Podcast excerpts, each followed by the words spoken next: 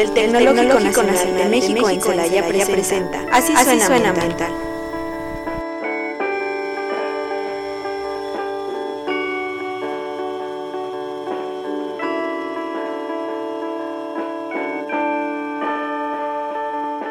Hola, muy buenos días. Sean todos bienvenidos a su programa Así suena ambiental.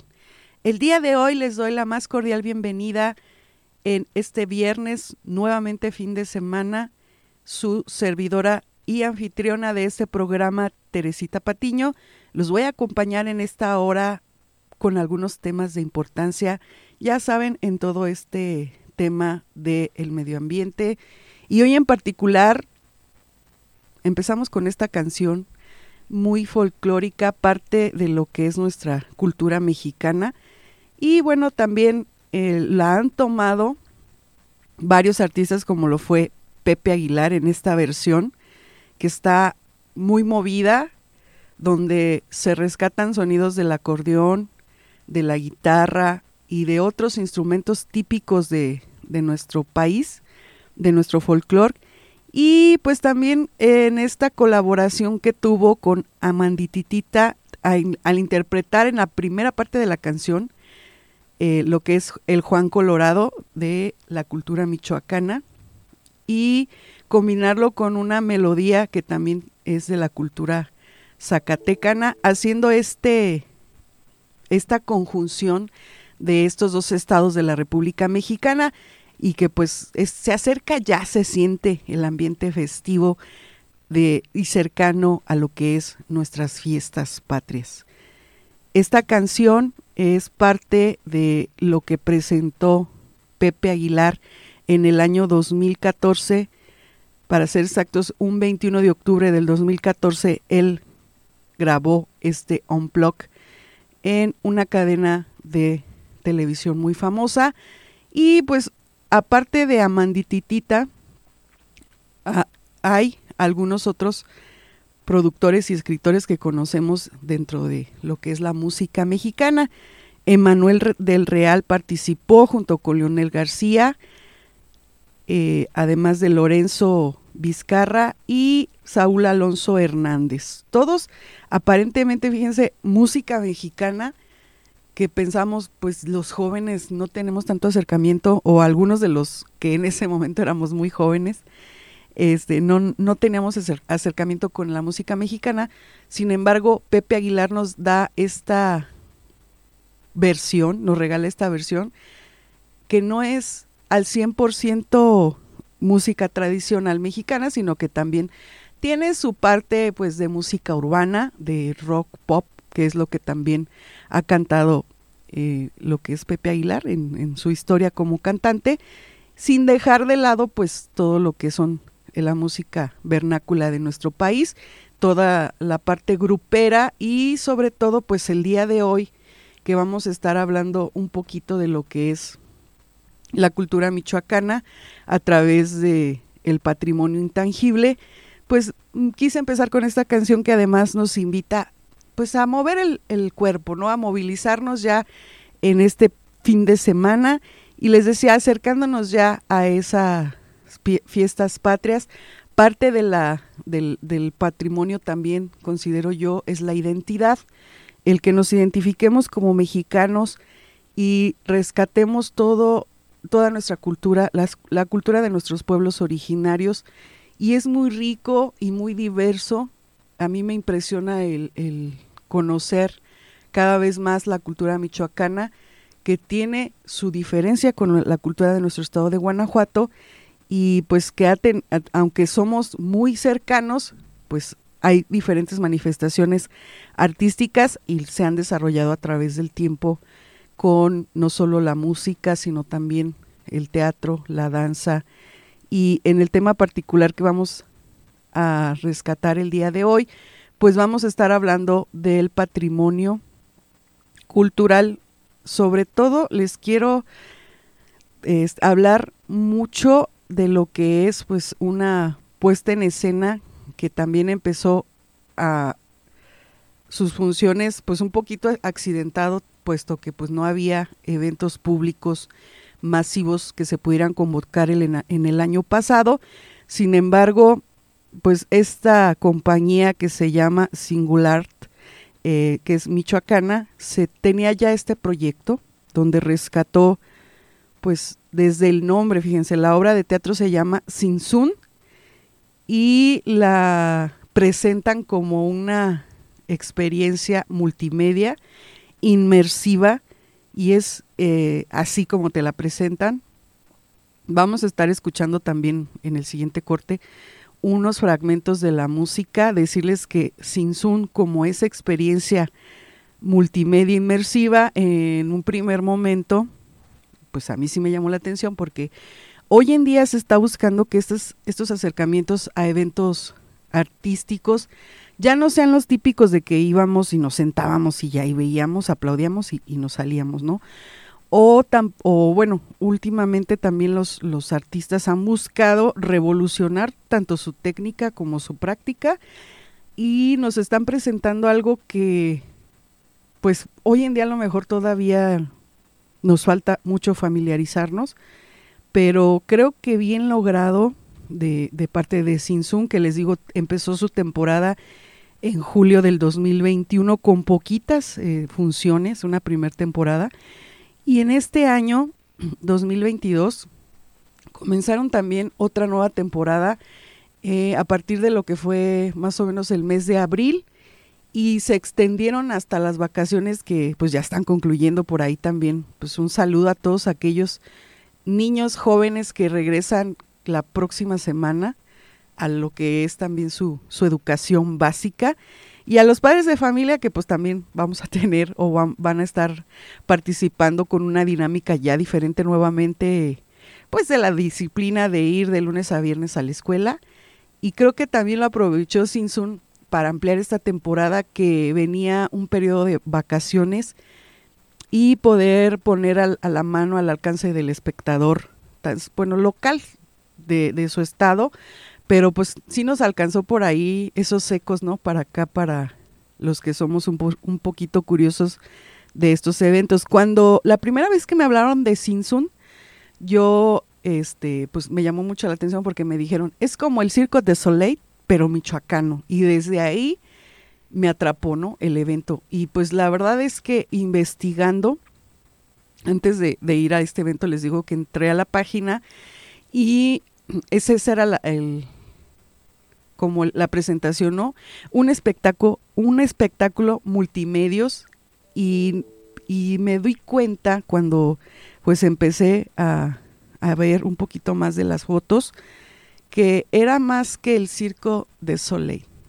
Estamos acostumbrados también a este tipo de espectáculos circenses que también, por gracia de, de Dios, Eh, con, toda, con toda la justicia que apenas se les está haciendo a los animales, a las especies de animales, que lamentablemente pues duraron años en cautiverio, dedicándose a esa parte de entretener al ser humano.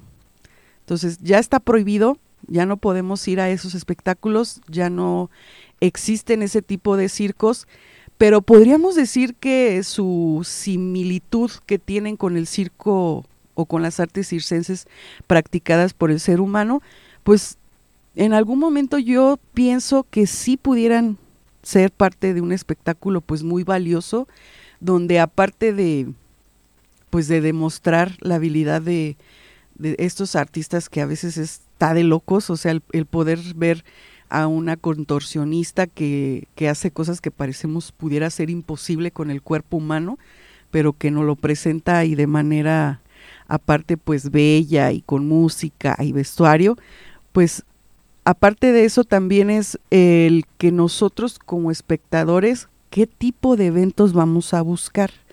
¿Les gusta? ¿Les gusta esta, este cambio que ahora tenemos de pues ya no ver animales domesticados, que era casi lo más fuerte en un circo? También empezaron a introducir performances infantiles con los principales eh, personajes de las caricaturas y series que los chicos ven, es ahora lo que están introduciendo. Por ahí también hay circos que nos presentan motociclistas, por ejemplo, e incluso hubo hace también un poco de tiempo un circo del terror, o sea, ¿qué tipo de circos ahora vamos a estar consumiendo o qué tipo de espectáculos en general? Si hablábamos de este circo, si yo les, les hago esta, esta mención de que lo primero que me dijeron es como el circo de Soleil michoacano, pues yo pensaba efectivamente eso, dije, pues qué qué me espera, ¿no? De este evento, qué voy a ir a ver. Realmente compraré un boleto para ir a ver esta obra.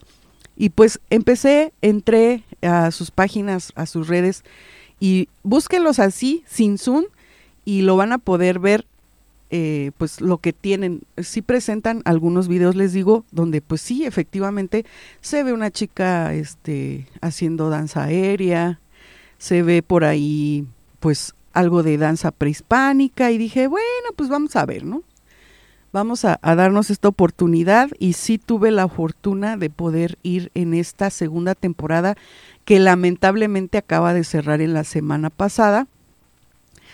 Pero les digo, llego a, Michoacán, para empezar, pues sí, sí debemos de ser mucho, muy artísticos y tener mucho amor por el arte, la verdad, porque sí, no es, hoy en día no es tan fácil movernos, también pues hay, hay varias situaciones de, de, inseguridad, este, y aparte de hacer el viaje, pues es el gasto, y no solo eso, pues también nos tuvimos que hospedar una noche por ahí en Morelia. Entonces, sí fue el pretexto perfecto, pues para que yo me diera ahí un par de días de, de salir del estado y de ir a, nuevamente a un evento que no fue aquí dentro de la ciudad. Ustedes saben que por, por historia, históricamente yo les hablo mucho de los eventos porque pues no hay, no hay más que el poder ver un, un evento, poder nosotros mismos tener nuestro criterio y pues aquí lo único que vengo a decirles es cómo me fue con el evento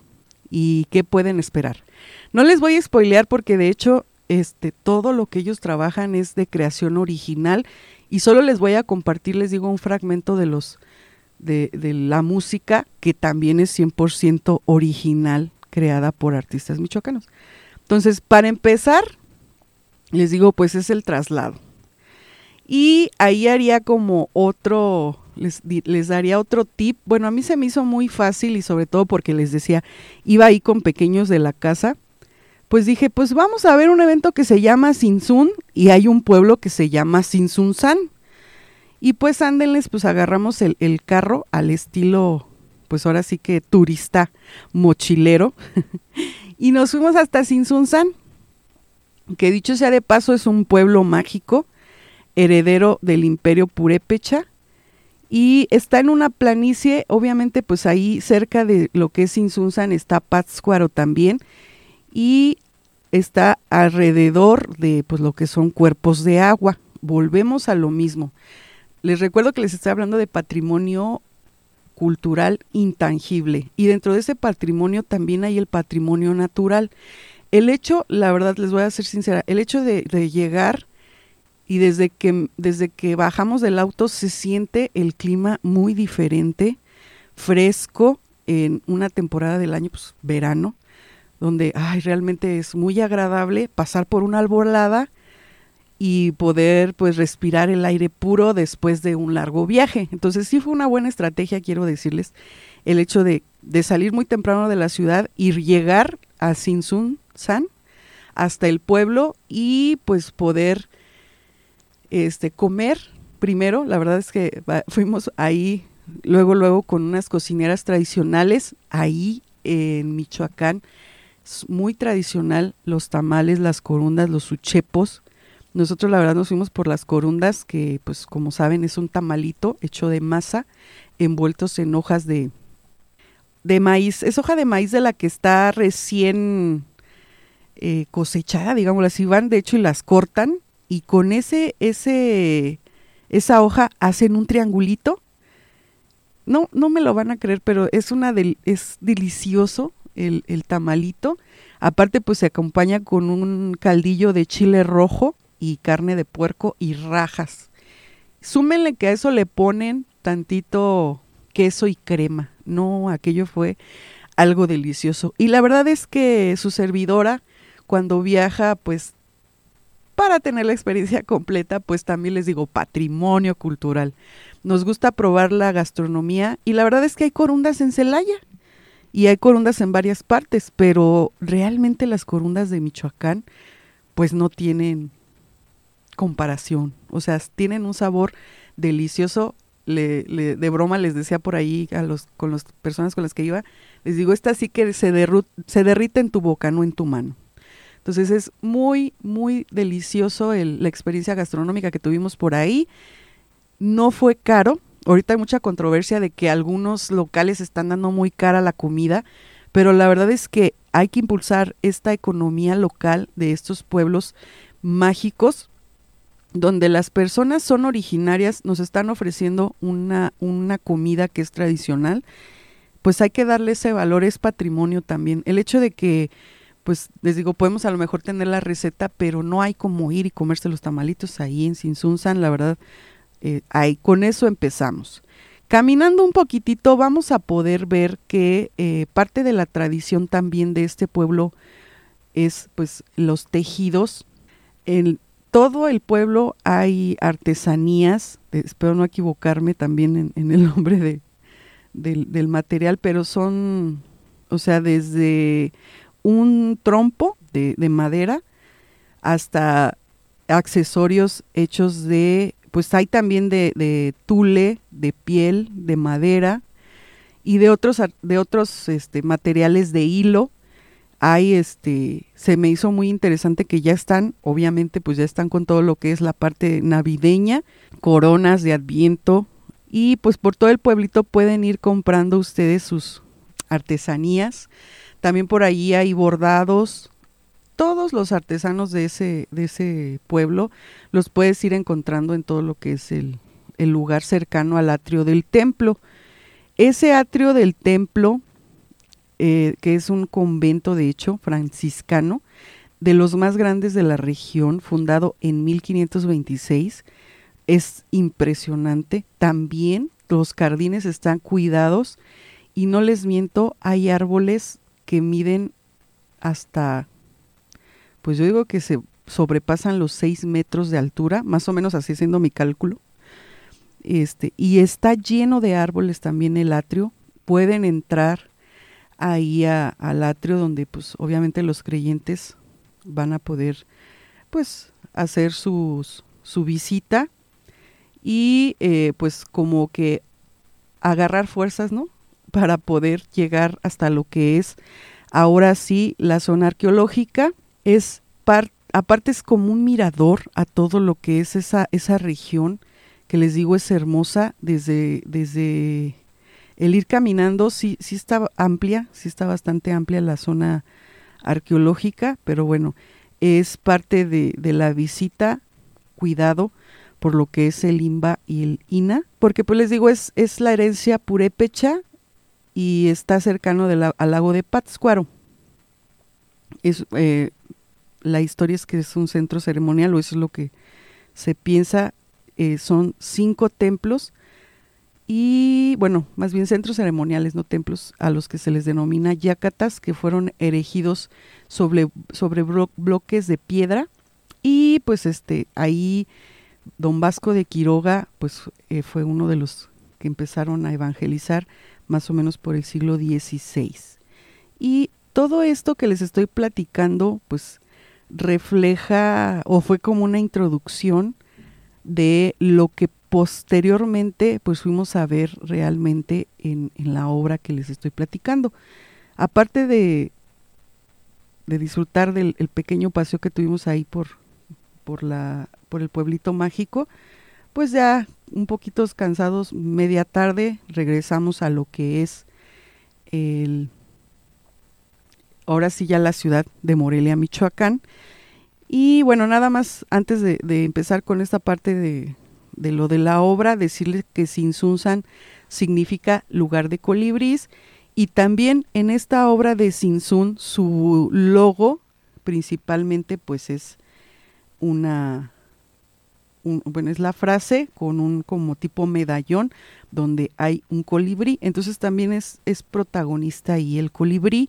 Y pues en esta explicación que así como se las cuento más o menos a ustedes, pues fue cuando pues les estuve platicando a, a los pequeños y a algunos compañeros de viaje, pues cómo tuvo un, una importancia esta zona en la época prehispánica, donde pues yo les decía, miren, esta zona es, es fresca, hay árboles, se presta para que aquí eh, pobladores vinieran a, pues en teoría, a hacer pues sus, sus experiencias o sus, ¿cómo lo podemos llamar? Sí, su presencia o figura política, también acuérdense que había guerreros, estábamos viviendo ahí pues una época también de luchas entre algunos de los pueblos originarios, pero la principal, el cambio que tuvieron más o menos pues fue la llegada de los españoles, donde pues Insunzan se declara como ciudad en 1593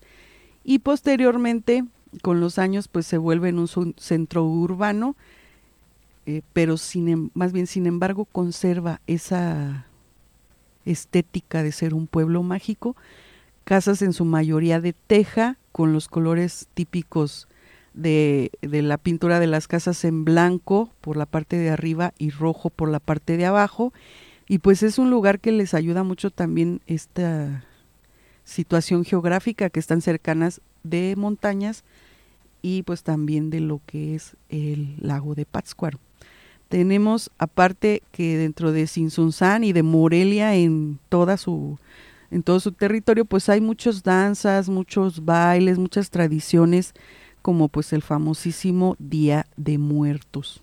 Este, les digo, esa, esa cocina tradicional, esos platillos típicos enmarcados en este hermoso paisaje, pues nos van a dar referencia de lo que pues fuimos a ver en la obra. Michoacán también acuérdense que tiene otras dos danzas muy típicas. Una es la danza de los viejitos y la otra es la danza del pescado. Aparte tienen eh, en lo que es la Semana Santa la, el festejo del torito, el, el, día de Pascua, lo que se le llama la resurrección de Jesucristo, pues hay una fiesta donde pues sacan a los toritos y festejan como de manera a verbena popular y también se comparten los alimentos y la danza. Realmente es, es parte de lo que quise eh, observar y que también se los comparto. Ya dentro de lo que fue la ciudad, tarde, media tarde, después de, de la comida, pues ya ahora sí nos dirigimos a lo que fue Teatro Mariano Matamoros y pues ahí fue donde disfrutamos de, de esta obra. De, desde, les digo, desde que se hizo la compra, desde que se hizo el, pues el análisis de a ver la, la obra, pues me llamó mucho la atención que no solamente es un evento inmersivo, es un evento 100% original de artistas michoacanos y no solo son artistas de las artes escénicas, la danza, sino que también la música es original. Aunque tiene una base, eh, mucho de, de, la música que conocemos michoacana es inherente cuando empiezas a ver la obra que, que escuchas, por ejemplo, algunos acordes del Juan Colorado o de la danza de los viejitos o de la danza del pescado. Entonces sí hay como esa interrelación entre todos los, los las escenas de la obra y nos van contando cada una de las escenas parte de la historia de, de Michoacán. Les decía, voy a, voy a mencionarles algunos de los actores principales. Tenemos por ahí que se presentó Alep Torres Campos eh, con, con el personaje de Dionisio, Evelyn Itzel Montes García, personaje de Apunda, Indígena 1, Conspiradora 2 y Diablito 2. Bueno, decirles también que obviamente sí son aproximadamente 25 artistas en escena, pero obviamente pues la mayoría dobletea, como dicen en el teatro, pues ahí personaje. Iván Alejandro Hernández Leal, que pues hizo Indígenas, Conspirador, Negrito, Murabi Gómez. También hay una parte de la obra donde aparecen actores infantiles, Luciana Arias, Santiago Becerril, Victoria López, Alison Solange Maldonado. Y pues también tenemos por ahí que apareció Pedro Noé Álvarez, así está, ¿eh? Francisco Paco es acróbata. En su mayoría son acróbatas y artistas de teatro También tuvieron ahí este, presentación, les digo, eh, músicos, porque la música es en vivo. Entonces tenemos por ahí a José Mejía Almonte, a Junuen Mejía y a Ireri Mejía Almonte. Yo creo son hermanos primos. y de soprano tenemos a dos sopranos, Jessica López y Liliana Aguilar, son, son las sopranos. Por ejemplo, Luis Rodríguez González hizo a Vasco de Quiroga, Cristian Ricardo Cano Arevalo hizo uh, una acción, un performance de clown junto con Francisco Nieto. Y bueno también les decía música original de, de ellos todos los instrumentistas y el vestuario. Todo el talento de esta obra fue vestida por un equipo de 15 diseñadores michoacanos donde pues diseñaron tanto el vestuario, que obviamente no, no nada más, tienen una base como de, de licra y que todos usan los bailarines, pero encima de eso pues traían muchos accesorios inspirados en todo lo que es el arte y la cultura michoacana. Simbolismos bastantes, por ejemplo, pues la cruz cuando hubo la, la intervención de la conquista, y pues se integran muchos colores, fíjense, también este listones de, muchos colores, dándole, o aquí lo que buscaban ellos, pues sí es darle una funcionalidad al, al vestuario. A veces pensamos que eh, pues es solo vestir a un artista, pero realmente todos y cada uno de los vestuarios tenían una intención específica. O imagínense también esa indumentaria de un traje tradicional, pues debe de ser muy flexible porque estos artistas brincan, vuelan, saltan, etcétera. Pero sí había presencia de colores muy vivos como el rosa fuchsia, el azul turquesa, el morado, el naranja. Y este, bueno, ya les hablé casi mucho de lo que fue la parte, digámoslo así, previa y bueno, les decía que llegando a Morelia entonces a ese teatro Mariano, Matamoros, últimamente los teatros que han hecho como estatales, no sé si sean como antes que, por ejemplo, Tres Guerras hacía todos los teatros, pero sí tienen como un denominador común. Casi todos son como con paredes de, de madera, buscando yo creo la acústica, pero no crean que es una pared nada más así lisa. Tiene formas geométricas que ayudan a la, pues tanto a lo visual como a la acústica. Y desde que entramos al teatro, pues básicamente yo les quisiera decir que no le pide nada a una sala de cine de cualquier, este, de cualquiera de las cadenas de cine, porque realmente los, los asientos son muy cómodos. No sé si les ha tocado de repente también visitar algún teatro y decir, ah, estaba súper incómoda la silla ya.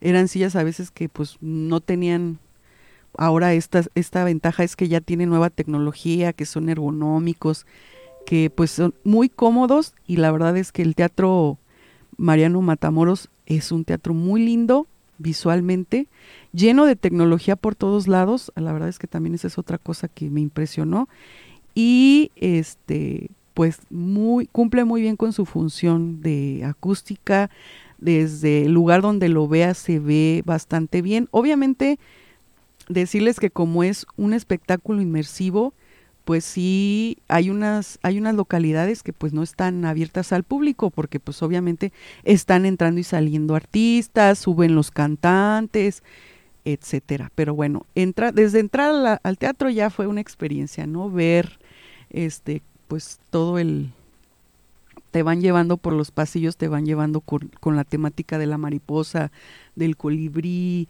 el área de souvenirs, el que puedas comprar algún snack y entrar a, la obra como tal. Esta obra tiene un total de 20 escenas, este, que la verdad pues se te hace nada cuando ya lo estás viviendo ahí. No es nada, ah, e, esa parte les decía de lo multimedia, no es nada más la danza, ya les dije que es la música, eh, cantado en vivo, y también hay acrobacias dentro de la obra y hay mucha interacción con el público. Les decía, no les quiero spoilar, pero si hay mucha interacción con el público, estás de repente sentado y ya este, hay mucho movimiento. Entonces es, es, un, es un espectáculo que te atrapa. No sé si tenga que ver con que los públicos ya somos más exigentes, de que no es nada más nos vamos y nos sentamos y ya, no. Ahí eres parte del espectáculo y realmente todo el espacio del teatro es parte del espectáculo. Y volvemos a lo del patrimonio cultural, porque dentro de la obra nos van explicando incluso desde que emergió el, el volcán en Michoacán, el Paricutín, hasta pues cómo hay algunas este, palabras que nosotros a lo mejor identificamos muy de, un pueblo originario, como por ejemplo esa de Sinsun, que para esta obra significó pues el, llevar un mensaje.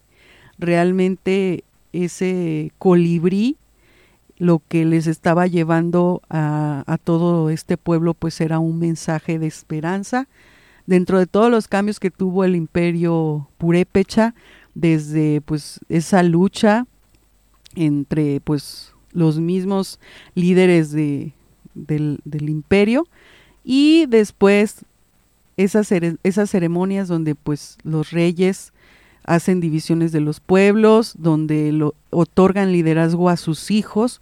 Por ejemplo, hay, hay una escena donde el rey Tariakuri divide el imperio para que su hijo Hikangare y Pátzcuaro tengan eh, ese esa, esa simbolismo ¿no? de que es el pueblo y tiene su líder. Y a otros de sus, de sus familiares también les, les da como en, en ese simbolismo, divide el espacio pues para que ya no haya tanto tanta guerra entre ellos mismos, no están tan, tan en combate eso les da pues también como de manera ceremonial el poder, ¿no? En, en ese sentido. Y nos lo van dando o nos lo van explicando con estos movimientos, les digo, coreográficos, que les digo, no es nada más el, el, la persona bailando, el artista bailando, sino que ya de repente uno salta y ya estás viendo que está bajando otro artista desde otro espacio y la verdad está, está muy completo en ese sentido. También nos van contando la historia en las paredes que les digo, como en un tipo mapping. Ahí fue donde empezó lo multimedia. Entonces es, el mapping es parte de lo que estás viendo en el teatro. Ya había visto yo otros mappings, la verdad, o sea, este, por ejemplo, en, en los en los frontispicios de algunas iglesias, catedrales, etcétera. Este, por ejemplo, en la parroquia de la Luz en Salvatierra, este, se pudo, se ve un mapping. Aquí, por ejemplo, eh, hace algunos meses en abril se hizo ahí en el Templo de San Francisco el mapping de las batallas de Celaya, pero aquí es, lo percibí diferente porque es parte integral de la obra. No es nada más una sola pared con un proyector, no. Realmente visualmente es el cuadro, o sea, es como si estuvieras dentro de un cuarto. También pasa similar en lo que es Van Gogh Alive, es como un cuadro, estás adentro de un cuadro. Tienes que tener esa sensibilidad tú como espectador de sentirte parte de esa obra, es creo parte de, por eso se llaman experiencias, ya no es tanto un espectáculo, sino es una experiencia de que estás dentro, te van llevando por la historia de este pueblo, te van presentando las imágenes tradicionales, esa parte les digo donde emerge el volcán también es, te bajan, este, cómo en la tierra va surgiendo. Y es, es, es una experiencia. O sea, cada una de las escenas era de verdad pues muy diversa, diferente y cada una aportaba una perspectiva. Pues hay una parte oscura ahí donde pues a Nuño de Guzmán pues lo presentan como un caballero oscuro, donde pues obviamente hubo mucha sangre y crueldad cuando llegaron los españoles y pues es ahí sí, sí, sí da miedo. O sea, todo, todos esos sentimientos que te van transmitiendo durante la obra, pues es, es eso, ¿no? O sea, es presentar más o menos qué sentimientos también iban teniendo estos estos pueblos durante lo que fue la conquista de los españoles. Después un poquito esperanzador la llegada de don Vasco de Quiroga, que le cambia totalmente eh, la visión que tenemos a veces de, de, esta parte de la conquista. Un tata vasco o papá vasco, como le decían estos purépechas a, a don Vasco, pues un fraile pues más acercado a lo que era el pueblo como tal, a la dinámica pues obviamente de los pueblos, de escucharlos, donde inherentemente, fíjense, es, es, muy interesante ver cómo sí se evangelizó eh, a los pueblos, pero sin embargo se seguía haciendo referencia a, esta, a estas religiones politeístas, ¿no? Que no solamente era un solo Dios, sino que se le daba esa divinidad a ciertos elementos de la naturaleza, otra vez patrimonio cultural intangible, y este, dándole esa visualización de que pues sí, sí estás aquí, sí nos estás otorgando tu religión como español, pero nosotros esto es lo nuestro, ¿no? Y el hecho de que haya llegado hasta el día de hoy, creo que tiene mucho que ver con la tradición oral, que es lo que nos han contado como una historia y qué es lo que están haciendo en esta obra. Creo que lo han logrado de manera magnífica. En una parte del acto también, en uno de los actos, hay una parte de clown. Esta parte es también artística, es que a lo mejor les decía esa, esa similitud con un circo pudiera ser eh, como en los circos, en todos los circos hay una parte de comedia, aquí eso lo hace algunos artistas del clown, también muy bien llevada, donde realmente pues todo ayuda mucho el vestuario, ellos se presentan con unas con las características específicas de las danzas que les decía, la del viejito, o sea, desde el momento en el que un actor se para con que realmente es un actor joven, pero que se para con la actitud de un viejito y trata de hacer estos movimientos que se reflejan también en la danza particularmente, pues es, es muy, muy interesante, es muy bonito. Toda la obra te mantiene en activo en un corte que tienen en, en el intermedio. Eh, les digo, este, este teatro tiene una como terraza, ahí no sé cómo llamarle, un segundo piso, vamos a decirlo así, pero no hay más que como una pequeña terraza donde puedes este, salir tú a ver el centro de la ciudad. Realmente este teatro está a un costado de lo que es la catedral, está súper céntrico y es, tiene, les digo, como algunos balcones, puedes salir y tener una vista del centro histórico de la catedral y también tienen ahí un espacio donde presentan en el intermedio en este en esta ocasión nos presentaron un pequeño corto que también lo hicieron en este sentido artistas michoacanos donde te platican también ese traslado de la mariposa monarca y pues el cariño y el acogimiento que se le ha dado en estos santuarios. Todo está este, finamente entrelazado, aparte de que también es, es lo visualizan como la historia que nos contaron los abuelos de eh, el por qué creo es, es importante mencionar que hay vínculo de la cultura con lo que es también el patrimonio natural, la mariposa, el colibrí, las yacatas, el lago, el bosque, la montaña. O sea, todos esos elementos que se van transmitiendo dentro de la obra son parte del patrimonio cultural y natural de este de esta ciudad de Morelia y de ese estado de Michoacán. Entonces, ahí está la invitación. Fíjense que estoy consultando y parece ser que debido al éxito habrá una tercera temporada. Nada más así está. Este próximamente tercera temporada y los invito a que visiten ahí la página sinzoom.com o dentro de las redes sociales, tanto Instagram como Facebook, también tienen toda su publicidad. La verdad es que vale mucho la pena y en el principal banner que van a encontrar van a ver algunos de los vestuarios que yo les estaba comentando. Ya anteriormente, eh, ah, más abajito viene la, la parte donde pues muestran algunas imágenes y una galería fotográfica de lo que es la obra. Al final se van a dar cuenta cuál es el, el mensaje que nos da esta obra y pues es, es una invitación para que en la medida de lo posible puedan visitar. Hay descuentos este, para lo que es estudiantes y tercera edad, estudiantes, maestros y tercera edad.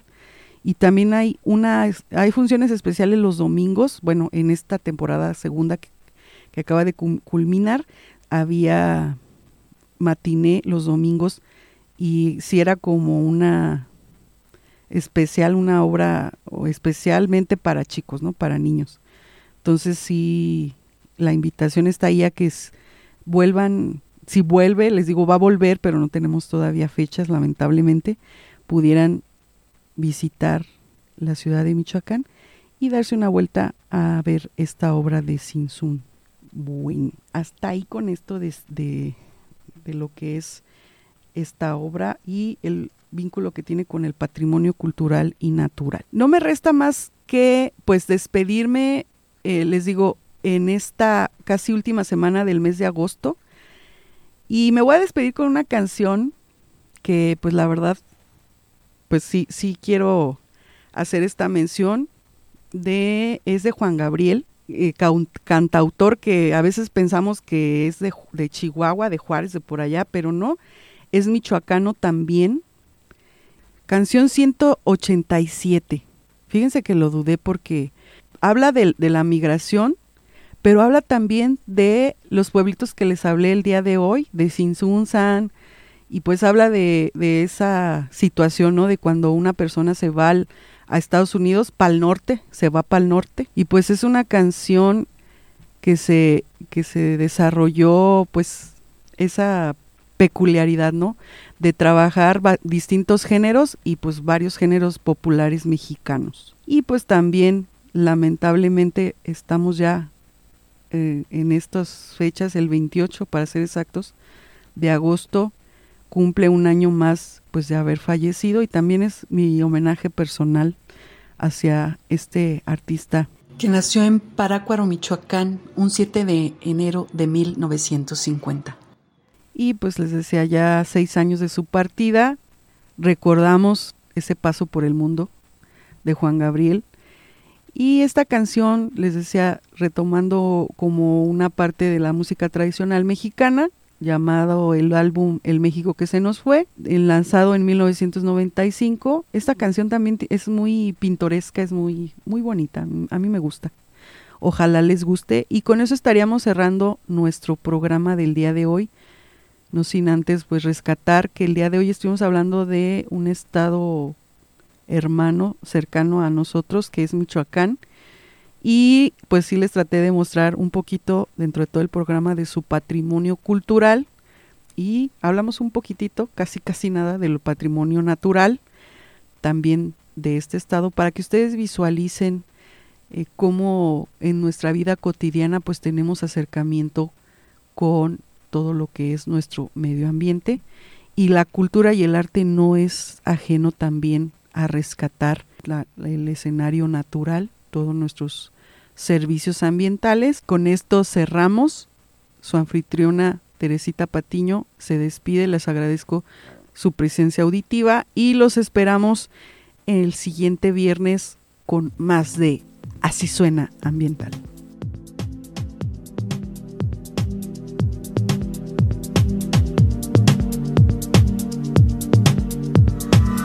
Gracias por sintonizar Así Suena Ambiental. Te esperamos todos los viernes en punto de las 3 de la tarde por Radio Tecnológico de Celaya.